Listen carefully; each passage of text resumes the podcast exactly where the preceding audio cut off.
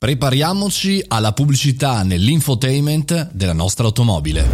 Buongiorno e bentornati al caffettino, buon venerdì, come state? Tutto bene? 7.30, siamo qui pronti davanti alla macchinetta del caffè per affrontare in maniera abbastanza bizzarra quella che è la nuova rivoluzione di Ford, il nuovo brevetto di Ford. L'azienda americana ha appena brevettato un sistema che ricopia, riconosce, copia e incolla i cartelloni pubblicitari che vediamo lungo la strada sul nostro sistema di infotainment, per cui sulle nuove automobili, non soltanto di Ford, probabilmente ci sarà questo sistema, perché quando siamo in giro in auto, in autostrada o anche su una statale dove ci sono tantissimi cartelloni pubblicitari, beh, al di là di aver voglia o meno di vederli, certe volte non si riesce neanche a capire il numero di telefono, il sito, l'informativa. E quindi questo brevetto ci permetterà di inserire una sorta di pop-up, di banner sul nostro cruscotto dell'automobile.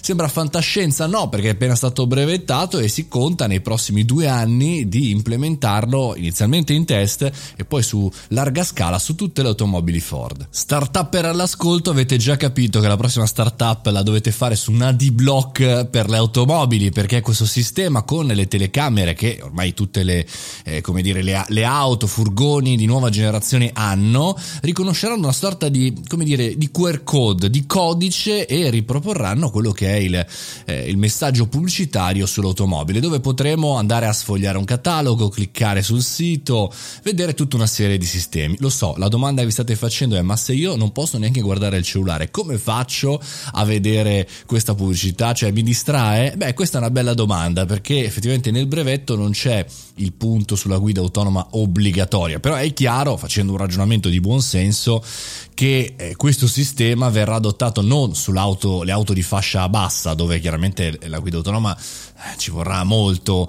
eh, perché arrivi, ma magari, non so, in quei sistemi ibridi dove c'è il cruise control, c'è, non so, un modello tipo Tesla della Ford, mettiamola così. Ecco perché? Perché chiaramente portare all'interno delle auto l'intrattenimento, malgrado il discorso della pandemia, è uno dei punti eh, più importanti. L'abbiamo visto anche con l'operazione Spotify sul mondo dei podcast, l'abbiamo visto eh, portando anche video, anche video che magari non sono solo per il guidatore ma per i passeggeri, insomma continua il mondo dell'intrattenimento in auto e questa potrebbe essere un'operazione anche per monetizzare o far monetizzare i cosiddetti eh, Google Maps orienti, cioè tutte quelle aziende, quei punti che lavorano appunto con la localizzazione fisica. Sappiamo bene che tantissimi brevetti vengono registrati da queste aziende, per cui non mi stupirebbe il fatto se fra due anni questo progetto o anche meno morisse, però bisogna stare attenti, bisogna guardare per noi professionisti imprenditori queste evoluzioni questi cambiamenti e questi tentativi anche delle aziende gigantesche di tornare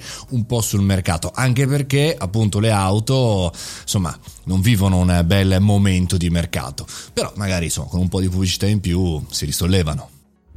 E con questo concludiamo anche la settimana del caffettino di questo maggio, maggio caldo. Siamo pronti per affrontarne un altro? Oppure riascoltatevi le puntate di questa settimana, molto interessanti, anche riepilogate su mariomoroni.it, il mio sito e il vostro sito. Insomma, ci sentiamo lunedì. Fate i bravi, buon weekend!